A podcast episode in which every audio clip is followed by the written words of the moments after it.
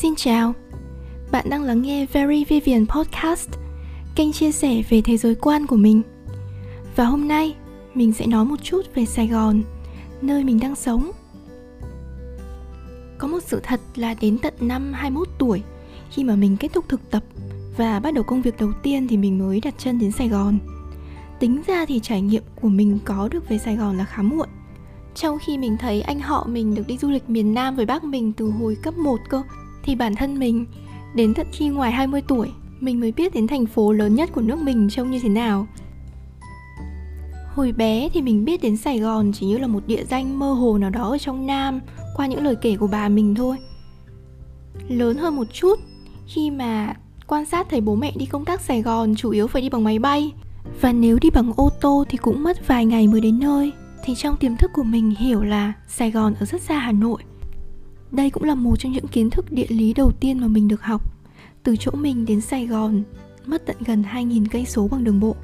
Cho nên hồi đó, khái niệm Sài Gòn trong mình chỉ xoay quanh những địa danh mà mình được học trong sách giáo khoa như là chợ Bến Thành, Bến Nhà Rồng hay là khi nghe thời sự mà thầy nói đến những quận được đánh số 1, 2, 3, 4, 5 thì mình hiểu là họ đang nhắc đến Sài Gòn đấy.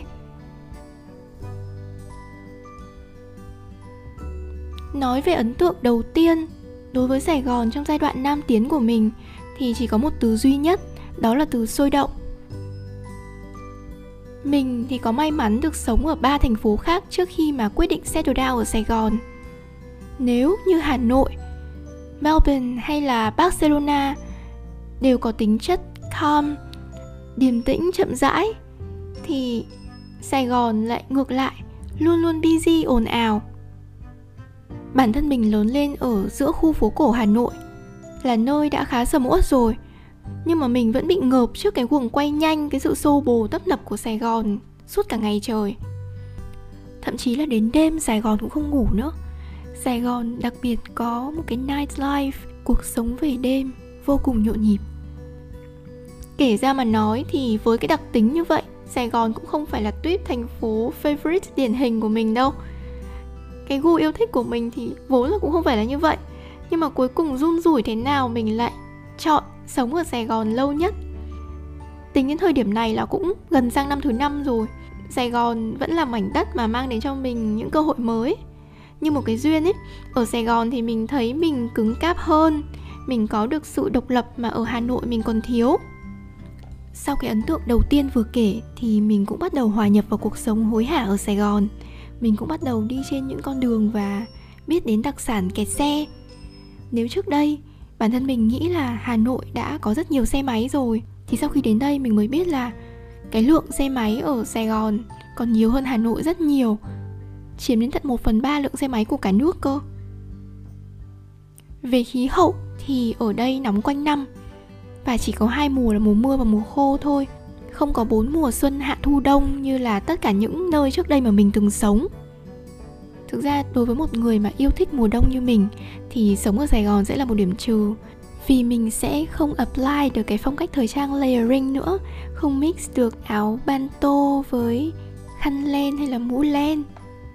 Nhưng mà nghĩ đi nghĩ lại, thì cũng có thể là vì sài gòn luôn luôn ấm áp quanh năm, mùa nào cũng có ánh nắng cho nên là tinh thần của người Sài Gòn rất là lạc quan và tràn đầy năng lượng. Dĩ nhiên là sẽ không có chuyện ngại dậy đi làm trời rét rồi, tại vì vấn đề là ở đây trời có bao giờ rét đâu. Mình nghĩ một phần cũng là vì thế nên môi trường làm việc rất là năng động và phát triển nhanh hơn. Tính về GDP thì Sài Gòn cũng vẫn đang chiếm khoảng hơn 1 phần 5 GDP của cả nước. Nói về những điều khác biệt mà mình quan sát được thì nhiều lắm. Nhưng chắc là mình sẽ để dành ở những podcast sau. Hôm nay thì mình sẽ chỉ điểm qua ba thứ đầu tiên mà mình note lại ở quyển journal của mình vào tháng đầu tiên mà mình chuyển đến đây. Đầu tiên là sân bay của Sài Gòn, không nằm ở ngoại thành, mà lại nằm ở ngay trong thành phố. Tân Sơn Nhất thật ra chỉ cách trung tâm thành phố có chưa đến 10 cây số thôi. Trong khi những thành phố khác mà mình từng ở thì sân bay toàn cách khoảng 20 cây trở lên. Tuy là khoảng cách gần như vậy, nhưng mà đi có nhanh hay không thì mình chưa chắc, vì Sài Gòn sẽ luôn luôn có đặc sản kẹt xe. Cái điều thứ hai này có thể đối với nhiều người là không mới, nhưng mà đối với một đứa con gái Hà Nội như mình thì cũng hơi có chút lạ lẫm. vào ngày đầu tiên mà mình bắt đầu chạy xe máy ở Sài Gòn, Trời không hề mưa, Nhưng đường thì lại ngập Mất đến vài giây mình cũng không biết là nước ở đâu ra nữa, Hóa ra thì đó không phải là mưa ngập, Mà là chiều cường vì Sài Gòn ở rất gần biển Sau này, khi đi nhiều nơi hơn thì mình biết là không chỉ Sài Gòn, Mà rất nhiều tỉnh phía Nam khác Ở đồng bằng sông Cửu Long cũng có cái hiện tượng này Nhiều khi là nước ngập còn cao đến mức mà mọi người phải đi xuồng nữa và một điều nữa mà mình cũng muốn chia sẻ ở trong podcast lần này là về người Sài Gòn. Thực ra mình nói là người Sài Gòn nhưng cũng không có nghĩa là ừ, mọi người sinh ra và có gốc gác ở đây. Cái phần đó chỉ rất nhỏ thôi và đa phần người Sài Gòn là từ tứ xứ từ những vùng miền khác đến hoặc là expat từ nước ngoài nữa. Nói chung Sài Gòn là sự hòa trộn văn hóa của rất nhiều vùng miền khác nhau và mọi người đều khá là outgoing, khá là cởi mở. Đặc điểm điển hình đó là hát karaoke ở mọi nơi mọi chỗ và rất thích đi mall, rất thích đi trung tâm thương mại.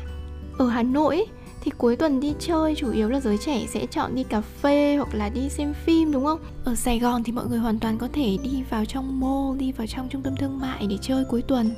Mình thấy traffic các mall ở Sài Gòn luôn luôn rất cao. Các brand thì cũng đang nổ tổ chức event activation ở đây nữa.